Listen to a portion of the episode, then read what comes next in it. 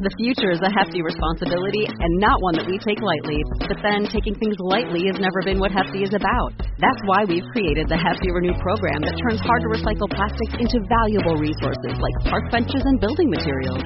To participate, simply fill up an orange Hefty Renew bag with accepted items, tie it up, and drop it in with your regular recycling. That's it. It's that easy. It's time to rethink recycling with Renew. Particular valued resources may vary by geography. More info available at heftyrenew.com. What is happening, everyone? Welcome to episode 97 of your favorite podcast, the or Podcast. I'm your host, Justin Haley, alongside my co host, Scott Simmons. And today we're going to talk to you about some muscle priority training. What is that? Why do we use it? Where do we use it? And what is it used for? There's some really good information in here that maybe might get you thinking in the right direction of fixing those lagging body parts and bringing up your physique to win more shows or just have a better physique overall. So, inside, we're going to deep dive into that. Be ready to take some notes. As always, Episode 97 brought to you by Revive Supplements. Use code Mihaly15 at checkout or Raw Supplements. Use code Mahaley at checkout. 97. It is going down. So, some of you who listen to this podcast, man, I really hope. Wait, do you know who Lee Haney is by chance? No. Google Lee Haney. You're going to see his physique and you're going to be like, fuck, that's insane. Okay. So he won uh, five Mr. Olympias. Actually, he won five straight Mr. Olympias um, in the 80s. And the first one came in 1984. He's one of my favorite physiques ever. I mean, he, you know, he fits the mold of like, I've that's what classic physique is. I've seen this Yeah. picture. Yeah. It's his back pose where he's like yeah. putting Yeah. his arm out. He's Yeah, amazing. I've seen this picture. He's he's, incredible. a monster. Yeah, yeah. So, um, yeah, Lee Haney was absolutely undeniable. Um, he's one of the greatest bodybuilders of all time. Obviously, five Mr. Olympias. But muscle priority training is something that he kind of coined or maybe brought to the forefront um, because. 1983, that was his first Olympia, and he placed third, um, which un, just unbelievable. Um, he lost to a, a guy named Samir, Samir Bannout, who was, you know, again considered one of the greatest bodybuilders of all time. He was. Um, he was one of the first mass monsters uh, that there ever was. Samir was. Um, he was just absolutely huge.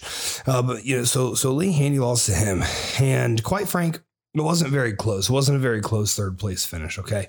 So, you know, Lee Haney talked to the judges after the show and he asked the judges, you know, what do I need, what do I need to work on? Um, you know, they said your, your arms, your, you know, your arms are pretty weak. Well, you know, Scott just Googled the pictures of Lee Haney and I can assure you that the, the arms are not very weak in the pictures that That's Scott's seen. Um, they're, they're, they're absolutely unbelievable. So, what did Lee Haney do after the 83 Olympia when they told him that he basically had small arms, right?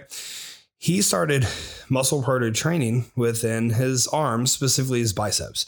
And I want to talk about what he was doing because I think, even though it's kind of an old school principle um, and it's not something you hear about much, um, it's something that we need to utilize still today because the reality is, every one of you listening this, if you've competed on stage before, you have a body part that's lagging. And, you know, for me, it's my chest. My chest lags far behind everything else. Um, I also have pathetic arms, um, very mediocre traps, um, pretty small hamstrings. I'm just kidding. You tell yourself in the mirror every day? yeah, that's what I tell myself in the mirror every day. No, but quite frank, you know, everything on my physique is very good, uh, very balanced, um, very powerful, except my chest lags behind a little bit. Now, I'm fortunate to be really good at posing, and so I can hide a little bit of it, right? But your weak points really get exposed when you're on the national stage, and you know, at, at you know, at USA's uh, next July, I cannot have a weak chest anymore, or else it's going to be quite embarrassing what happens up there.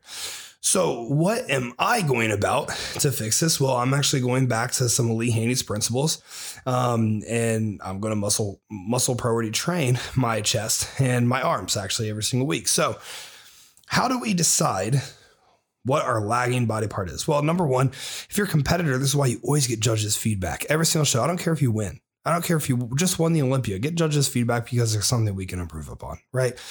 But number two, you always want to assess your weak points. So this isn't just like looking in the mirror, or it's not maybe like, hey Scott, you know, so what do you think my weak points are? When Scott watches me lift an entire mountain every single day in the gym, it's tough for Scott to be unbiased in his opinion. Mm-hmm. It's tough for you to look in the mirror and really get to the point of like really breaking your physique down because when we're watching ourselves pose in the mirror, you're also going to, you know, you- you're only going to be so honest, Mhm. right? It's like human nature only be so honest. Sure. Whereas if you fucking take pictures, like when you take your check-in pictures for your coach every week, well, it's glaring. Mhm. It it shows. Mhm. And you know, I I um I, I posted um some of my check-in pictures on my story. Uh when you guys hear this, it'll be yesterday, but a couple hours ago. And you know, everything looks really good. Everything's big, it's growing, it's improving. And then in my side chest, my chest looks really flat. All right. So I don't care putting that out there. It's okay. Uh, it is what it is. My chest looks flat and I have a 500 pound bench press. All right. So what does this mean? This means the way that I'm training is just not as good as the way I'm training everything else. And so we want to assess this lagging body part. And, you know, maybe two, maybe three. All right. Which one's lagging the most? That's holding your physique back. There's one. There's one that's lagging the most. And you have to figure that out and pinpoint that first. So, what is muscle priority training from here? Number one, I'm going to relate it all back to my chest. And so anytime I say chest, you fill in that blank with whatever yours might be, whether it be, you know, hamstrings or lats or traps or, um, you know, lateral delts, whatever it might be. Just fill in the blank with whatever it is on you. So number one, we're going to train. I'm going to train my chest first and I'm going to hit with absolute maximal intensity. So I took my check-in pictures. I checked in with uh, Matt today and my legs are bonkers. They're they're close to to you know being um, like national champion caliber, and so that's from the front, back, and the side. So what we're gonna do is because right now I'm hitting legs every fourth day, and I'm hitting legs always after a rest day, or commonly after a rest day as well. So we're gonna switch that around. I'm only gonna train legs one time a week, and I'm gonna train um, I'm going to bias my chest uh, an additional day a week, so three days a week. But on that third day, it's not going to be just straight chest. It's going to be, you know, all weak body parts. So chest and then biceps and then triceps and then lateral delts. So like that's essentially how that exer that how that day is going to go, right? So like I told you, identify maybe three weak body parts, and if you substitute in one strong body part day for a weak body part day, that's essentially how you would go about it. Okay, so you're going to train your weak body part first with maximal intensity, as much effort as you can probably put in. Look, so my biceps and triceps, not that they're weak, but they lag behind the the size of my lats and delts a little bit, right? I always train biceps and triceps at the end of a session after I completed a you know push day, a pull day, whatever it might be. The last thing I do is always biceps and triceps. So what am I going to do? Well, I'm going to move that to first. Now the first thing I do is going to be biceps and triceps. Um, uh, and when you train first, you have the most focus. You're the most hyped up. You have the most energy, the most glycogen stores, the most readily available resources to be able to have a great workout.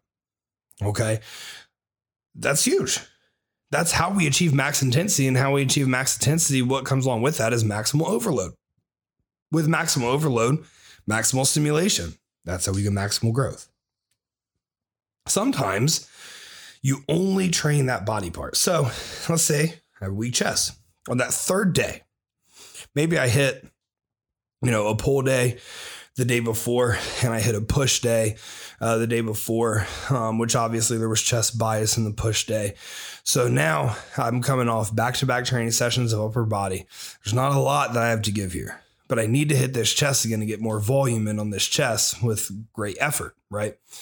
So I don't want to tap into, you know, systemic recovery. I'm already lagging behind on my third fucking training day. All right. So I don't want to push it too far. I'm not going to have a full out, you know, attack session like I said with the the the day that I'm going to have designated for weak body parts. We might not want to do that if it falls on the last day of a training cycle. It's every fourth day I take a rest day. So I'm only going to train chest. Maybe chest fly, a dumbbell press or a, a dumbbell floor press and a Smith machine incline press. And I'm just going to do three things, two sets, six working sets total for the day and get out. So I gave it stimulation that it needed to be able to force an adaptation that you have to recover from. Okay. So sometimes you're only going to train that weak body part. Another thing I want to see is train this weak body part after a rest day. Can we program where you train this after a rest day? Can that fit somewhere in your schedule? Because coming out of rest day, I mean, you're fully rested, you're fully recovered, you're ready to go. So why would I come out of rest day, crush legs when my legs are, you know, my strong point? I made a joke in my post about if there was a men's wellness Yeah, division. Oh, y'all better look out. If they make it with men's wellness, imagine me posing like the wellness girls. That'd be so funny. That look good. if there's a men's wellness, it's over for you motherfuckers. Let me just say. but you're going to train after a rest day. So you can be fully recovered, you can be fully focused, and you can just put pedal to the metal, everything you got ready to go. You don't have any fatigue lingering from the day prior. Uh, you know your nervous system should be completely recovered, peripheral, nervous, uh, per- peripheral or central, all of them. Everything should be 100% full go. Something that I really want people to do that you know might not make a lot of sense to many folks. How many sets are you doing on these body parts throughout the week? So right now, um, for chest, I'm doing like 16 sets per week. And so this upcoming week, um, starting this upcoming week, I'm going to go down to 14. So it's only two set difference, right? But the 16 right now is spread across two days. That 14 is going to be spread across three days. I'm going to train with less overall sets, not necessarily volume, less overall sets. I'm bumping up the frequency. So I am keeping that muscle um, under recovered for a majority of the week. Okay. Never falling behind on recovery completely, never overtraining. Sometimes it's just going to be lagging a bit in its recovery because of how often I'm going to be hitting it.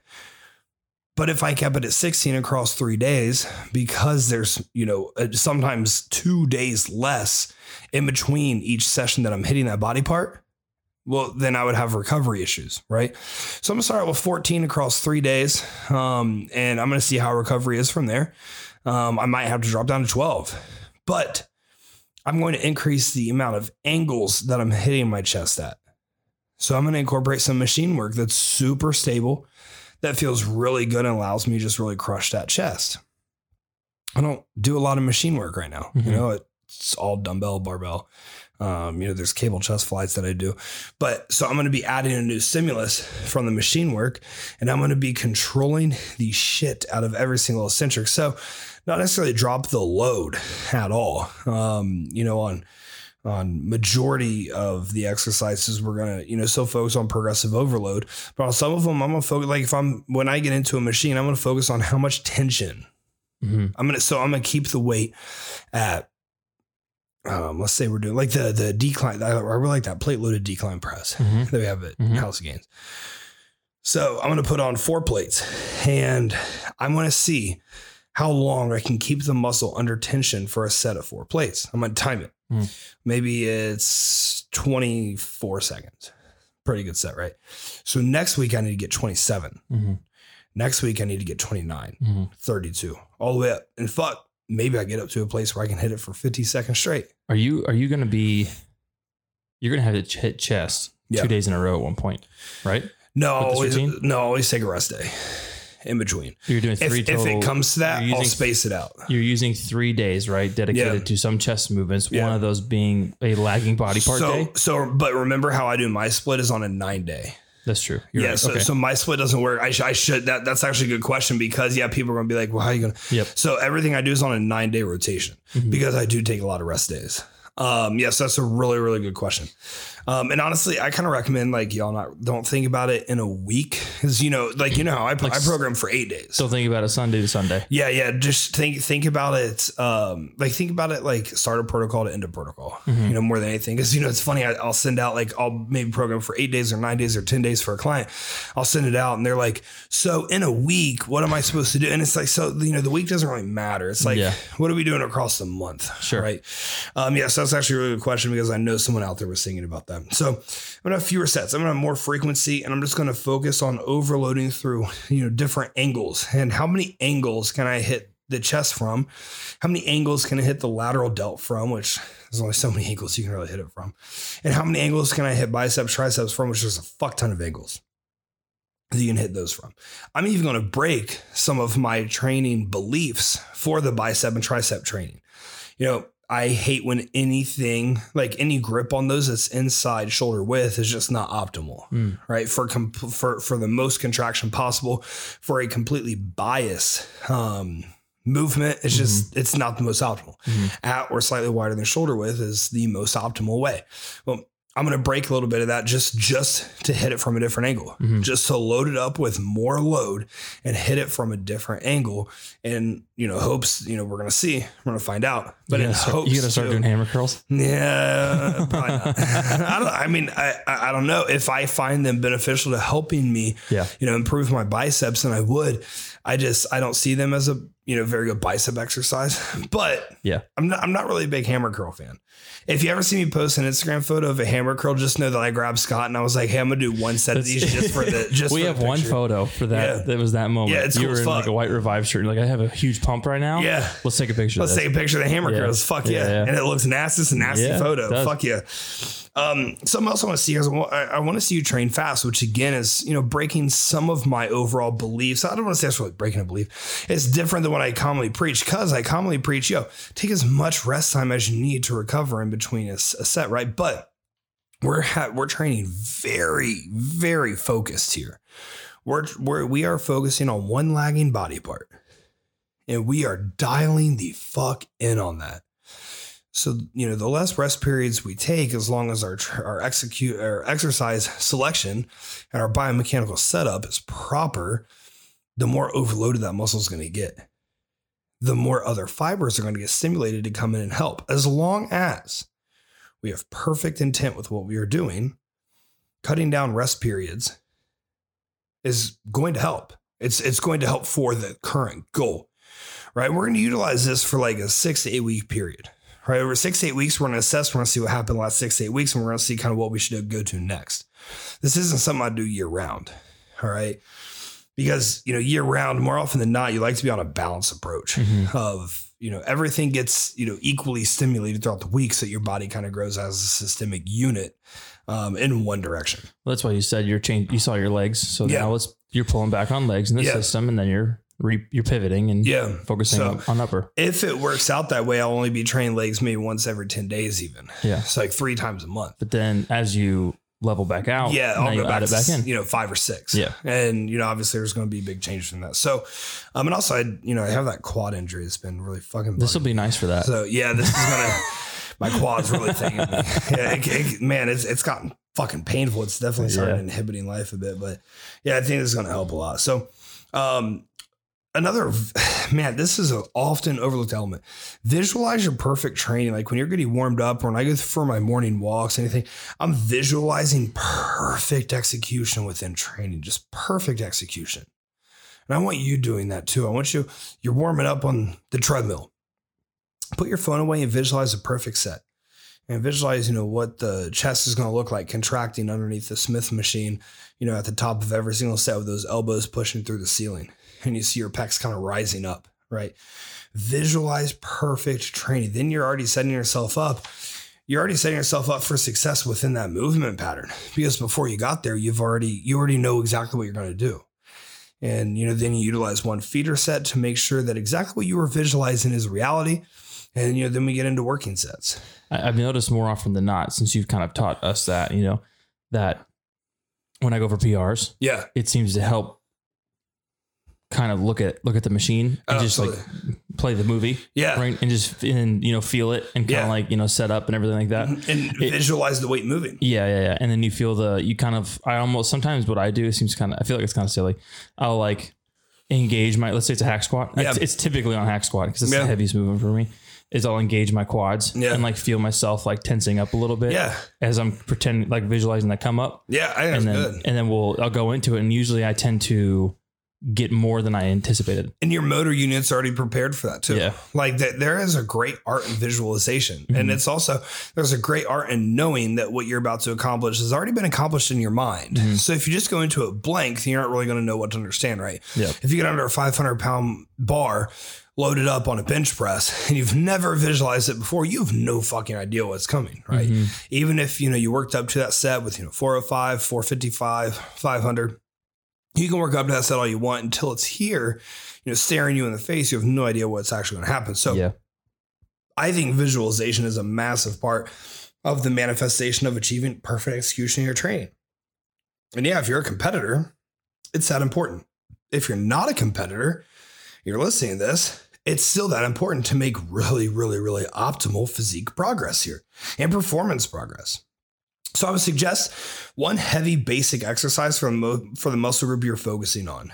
And so I'm gonna have three days for chest. So one of those exercises is gonna be a cable chest fly, a seated cable chest fly. One of those exercises is gonna be a Smith machine um, uh, flat bench press because I get an amazing contraction on that. And then the other one's gonna be a dumbbell bench press. All right, so there's one heavy basic exercise for the muscle group you're focusing on on each of the days that you're focusing on that muscle group. Okay. We're going to keep that pretty stable throughout because we want a progressive overload, right? We want to see those numbers going up. This is how we can assure those numbers are going up. I think a good technique to utilize here, and one I've started utilizing it, uh, that Matt had me start utilizing back um, in my chest training, is a pre exhaust technique. I want to touch on this a little bit more later, so I'm not going to dive too dip, too deeply into it. But when you pre exhaust the muscle, um, so there's a few different routes you can take here. I'm gonna go ahead and I was- I'm, gonna, I'm gonna go ahead and just dive into It it. makes now. sense too. So, one method of pre exhaust is you hit an exercise that is a isolated exercise targeting the muscle that you're you're focusing on. Right. So, um, a dumbbell chest fly. All right. Not a lot of secondary or tertiary muscles helping here. It's primarily a pec movement. We would, you know, superset that with, let's say, maybe a bench press, right? And you know, bench press, we have the triceps, we have anterior delts. Um, you know, we, we have secondary and tertiary muscles that you know are working here, are helping us out. In a bench press, your chest is never going to completely exhaust because your anterior delts, your triceps are going to exhaust first, and then you know you're going to uh, you're gonna have to rack the load, and because you're done moving that heavy of a load, no no matter what load it is, the triceps, anterior delts are probably gonna you know uh, go first. You got to rack it up because you can't move it anymore, but your chest didn't really get overly stimulated, right? Well, if we pre-exhaust and we do this dumbbell chest fly first, and we just tax the hell out of these pec fibers, and then we get in right away. I mean, like within five seconds, we get under that bench press bar, and we start going. Well, your pecs are already completely maxed out. So now they're giving everything they've got with all the muscle fibers that they possibly have to give put into moving this load from point A to point B, but your triceps and anterior delts have to really overcompensate here. But your pecs are giving everything they got. Like we are overstimulating, we're honestly overstimulating everything at this point because triceps and anterior delts are used to the pecs helping as much as they commonly do. So now they're getting completely overloaded by 315 pounds on the bar, more than normal. The pecs are putting every muscle fiber they have into moving this load, and fuck, that's a hell of a stimulus. That's a hell of a fucking stimulus. So you got to recover from. That's one way to do it. Um, personally, it sounds amazing in theory, but I don't do it a ton in reality. Um, why? I'm not sure. I guess when I trained like that, just wasn't growing much, Hmm. to be honest. Now, I, could I circle back around to it and see because my train's much better? Yeah. Mhm. But I, I did used to train like that for a while uh, back when I was like 210 to 220. I just I just didn't see a ton from it. Were we kind of pre-exhausting in a way, or maybe not when we were doing the uh, cable chest fly rest pauses? Yeah, so that's another way of of um that's that's my preferred method of pre-exhaust. Not saying it's the best, it's just my preferred. So what we start doing is before our heavy pressing movements on push day, we went into the cable uh, chest flies. We did seated cable chest flies with a 90 degree bench. And um we, you know, did two straight sets there, and then we did a rest pause set. And you know, obviously, you know, this is a pec heavy movement. This is very pec centric. All right. Not a ton of anterior delt. There is some anterior delt. There is some tricep. This is very, very, very pec heavy. Okay. So, you know, we're we're cranking these out, cranking them out, cranking them out. And then you get done with that and your pecs are fucking fried. And then you get into the presses and you, you know, you I mean you got to take off 25% on those presses to be able to, you know, hit the rep range that we were working in. Um, it, you know, it's very humbling, but again, same thing. Like the pecs are holding on for dear life. They're trying to give everything they can. Um, you know, finding exercises that fit that really well is very important because we were doing dumbbell presses. And I think after we did the cable chest flies, I was using like 155s. Um, and that there was a lot of shoulder tension from doing that second. So I've actually pulled those out. And that's when I switched to the Smith machine um, flat press. And it's been way, way, way better because you can just control it so much more. Um, so that's my preferred way of um, pre exhaust is you know, we do, we pick an exercise and we do, you know, straight sets or intensifiers within this exercise. I have, I have a random question. Yeah. What's your favorite pump feeling in the like body part? Man, I gotta say, dude, when man, when when my fucking biceps are pumped, Yeah, that's you like that. Dude, for me, it's chest. I feel huge. Chest is a really good one. I like chest a lot. I, I I enjoy um I enjoy lats because I feel like I'm about to rip out of my shirt. okay. Okay. Man, but man, a gnarly bicep pump. Yeah. Man, I feel like I feel like that's the milkshake that brings all the girls to the yard. I do. I believe that's the milkshake that the women want want a taste of. I've, I've lately taste of Jesus. I've lately enjoyed the the leg pump. yeah. Oh I man, have it's lately. painful, huh? It's painful, but man, if, when you look at your legs and you're squeezing on your shorts, Yep. that's a good feeling. and it's like, ooh, Yeah, that's- that'd be good. that's a good feeling. Yeah, that Yeah. shit feels fucking good. I agree. And a gnarly leg pump is fun. And like like you're just kind of waddling around the gym, like trying to like begging for this blood to get the fuck out of your legs. It's like so Sure. overwhelming. Oh, it's painful. Yeah, yeah, yeah. Yeah, that's a fucking bitch, dude.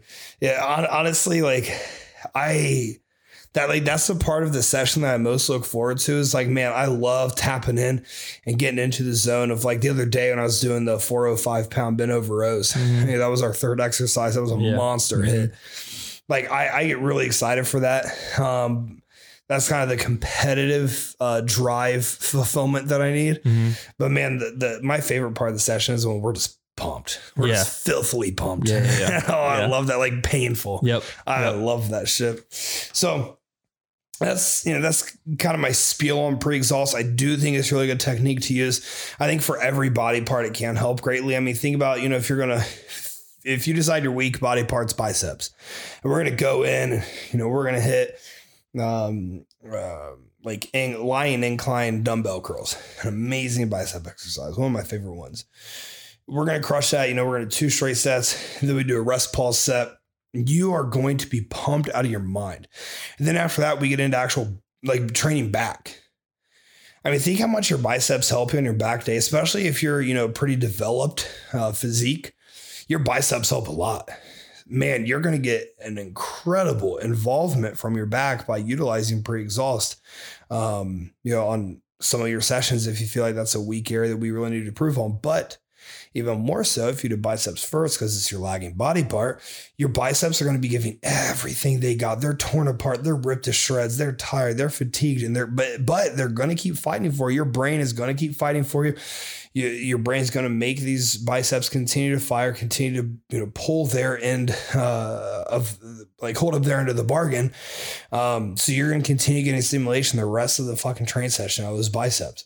So you know pre-exhaust great technique. And I don't know if it's something I'd use year round because it is also going to take off from the you know the top set load that you're able to utilize. Mhm. Um, you pre-exhaust the biceps, you know, you're probably going to have to cut off 15% of the load that you're going to move, um, you know, for your next back um, exercise.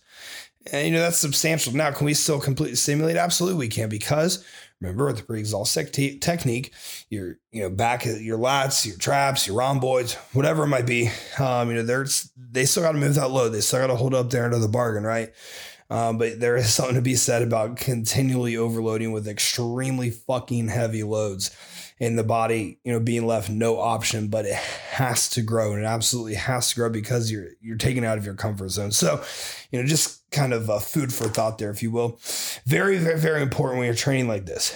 When you're muscle priority training, lagging body parts. How heavy can you go with perfect intent? How heavy can you go with perfect biomechanics? We want the stress hitting on the lagging body part. So we need perfect form. We need perfect intent. We can't break those two things. Utilize intensifiers. We touched on that a little bit. Supersets, rest pause, those are my two personal favorites. A cluster set is, you know, absolutely fucking nasty. Pyramids, um, any of those items are really, really good. So utilize the intensifiers as need be. Drop sets, obviously, not a massive drop set fan. Uh, like anything, there's a there's a time and a fucking place, right?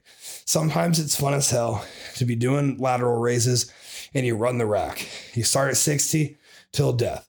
You go to 55 till death. 50, 45, 40, 35, 30. Man, I haven't done that in a while. Sounds like fun. That sounds like kind of pain I need in my life. Speaking of pain, like anything with training, your fucking pain tolerance matters a lot here, especially with a lagging body part. There's a reason it's lagging. And it's likely because the training biomechanics behind it aren't proper or your your exercise selection is not putting it in the best position to grow or man, honestly, maybe you're just not fucking training it very hard because you can't take the pain the way you can in, in other body parts. You better have some high ass fucking pain tolerance and continue to push your pain tolerance. Don't don't be scared of how fucking hard it's going to be. Like that should get your competitive juices flowing. When I'm going into a set and I'm like, oh, this motherfucker's about to fucking hurt. Like that's when that's when it's exciting. That's when shit gets fucking fun, man. That's when it gets real. Cause that weight's gonna punch in the mouth. And if it punches harder than you, then you're gonna lose. You're gonna lose that set. So you gotta be able to punch right the fuck back. So have a massive, massive pain tolerance, have an extremely positive attitude. Again, you know, you start training like this and you put up something heavy on the load and it's like, fuck, I don't know if I can get that. Well, fuck, dude. You're probably not going to now. You walk into that thing knowing you're about to fucking dominate. Cause that's all that matters. That's all that matters. That's how we get better. We don't get better by, oh man, you know, I don't know if I can hit that. No, we get better by fucking jumping in the water and finding out if you can do it or not. You don't learn how to fucking fight a war by standing on the sidelines. You got to be in there with the bullets flying. So put yourself in there. You know, make yourself become something based off how you approach your sets. And last point I have here beat the logbook. Continually beat the logbook. It's so fucking important, you guys. If you're not keeping a logbook, you don't know if you're progressing. You have no fucking idea if you're progressing, quite frank. A logbook is a bodybuilder's best friend. It really is. I mean, on the list of importance within you becoming a bodybuilder, man, a logbook is it's high up there. It's very, very, very high up there. So muscle priority training, Lee Haney kind of introduced it. Uh, Joe Weider, you know, had a massive influence on it. Um, I mean, exercise physiologists for years, uh, physiologists going back to the 70s have, you know, talked about this principle. They still do. It's very effective. It's very good. I highly suggest utilizing it for lagging body parts. Bring up those body parts, but you also you learn how to train those body parts better because the body part's lagging because it's not getting the same attention or effort as the other body parts are. So you can really, really build up your physique. You can build a greater physique. You can win more shows. You can impress more people, including yourself, and you can have a greater performance by going through spouts of muscle priority training. Like I said, I do this for maybe six to eight weeks. This isn't like year round thing by any stretch of imagination, but as always, I hope this podcast helps. I hope it gets you closer to your fitness goals. Episode 97. We'll see you next time.